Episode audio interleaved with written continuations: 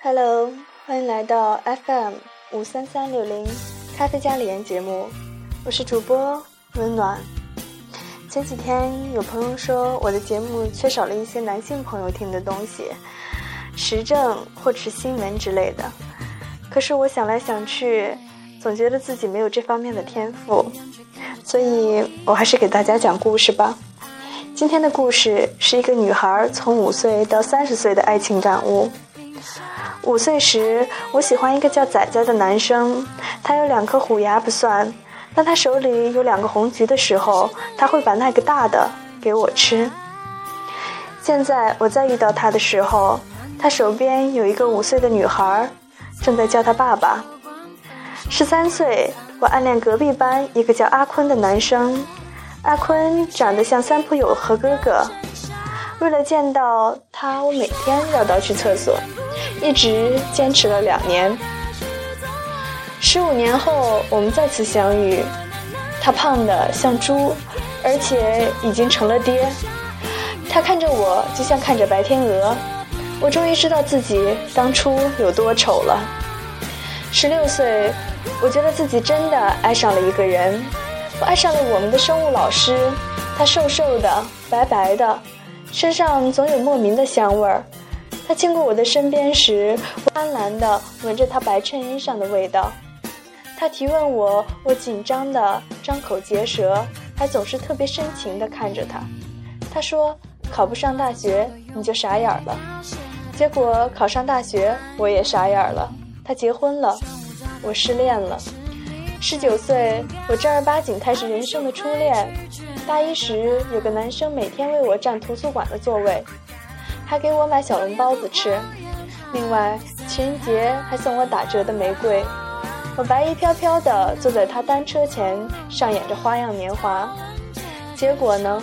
大学毕业，我们各奔东西。大学的恋情往往是黄粱一梦，能够水到渠成的不多。想了想，最是难忘他每晚自习来送小笼包来。二十三岁，我变得聪明而多情起来。我想找一个似有心人，就是有型、有款、有车、有房，或者干脆说就是李泽楷那样的。但那样的人不是给我准备的，于是我降低要求，想嫁个小有钱人。来看了太多有钱人花心的故事，我又被迫降低标准，没有钱，个子高，长得帅也行，至少养眼。这样的男人交往了几个？结果长得比我难看的被我甩了，比我好看的甩了我。男人女人真是好色之徒。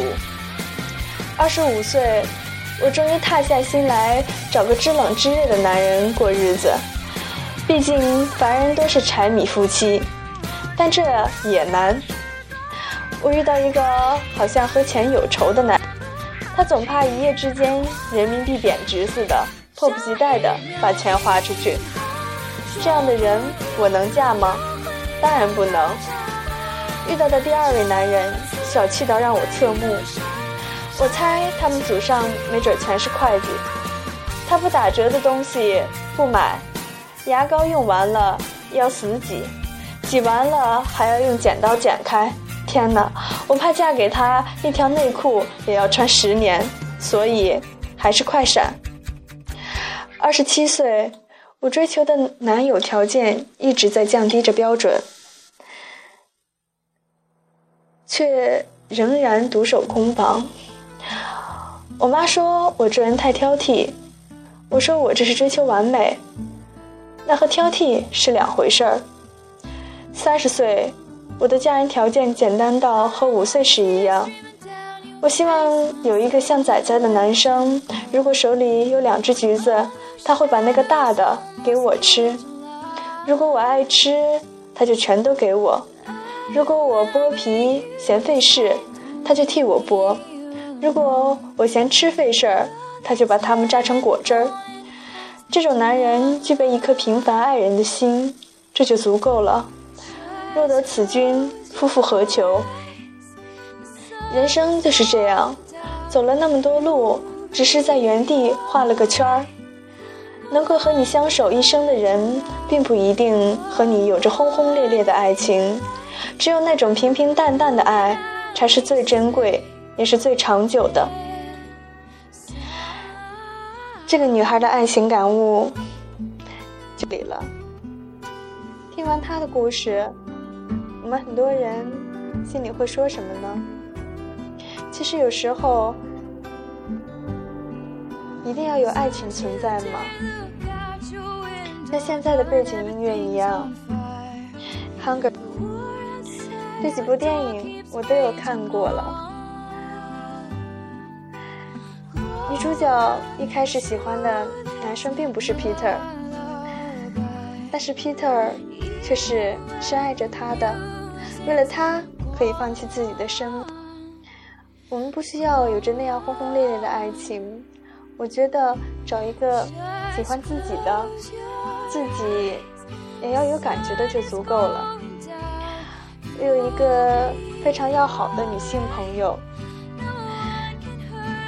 她跟她的男朋友相处也有一两年了吧。她总说自己很不喜欢他，这段感情总是将就着。我总是觉得，如果非常不喜欢一个人，其实。也是没有什么必要在一起的。我觉得两个人在一起，多多少少要有一定的感觉，但不一定会是轰轰烈烈的爱情。轰轰烈烈的爱情，得到的会是什么呢？觉得轰轰烈烈的爱情都不会有什么好结果，平平淡淡才是真。找一个他爱你多过你爱他的人。就够了。找一个知暖知热的人，嗯，怎么说呢？我觉得互相喜欢还是很重要的吧。但是，轰轰烈烈的爱情不是每一个人都能要得起的。今天的节目就到这里了。如果有听众朋友们觉得我的节目还需要改进的话，多多给我留言哦。谢谢收听，再见。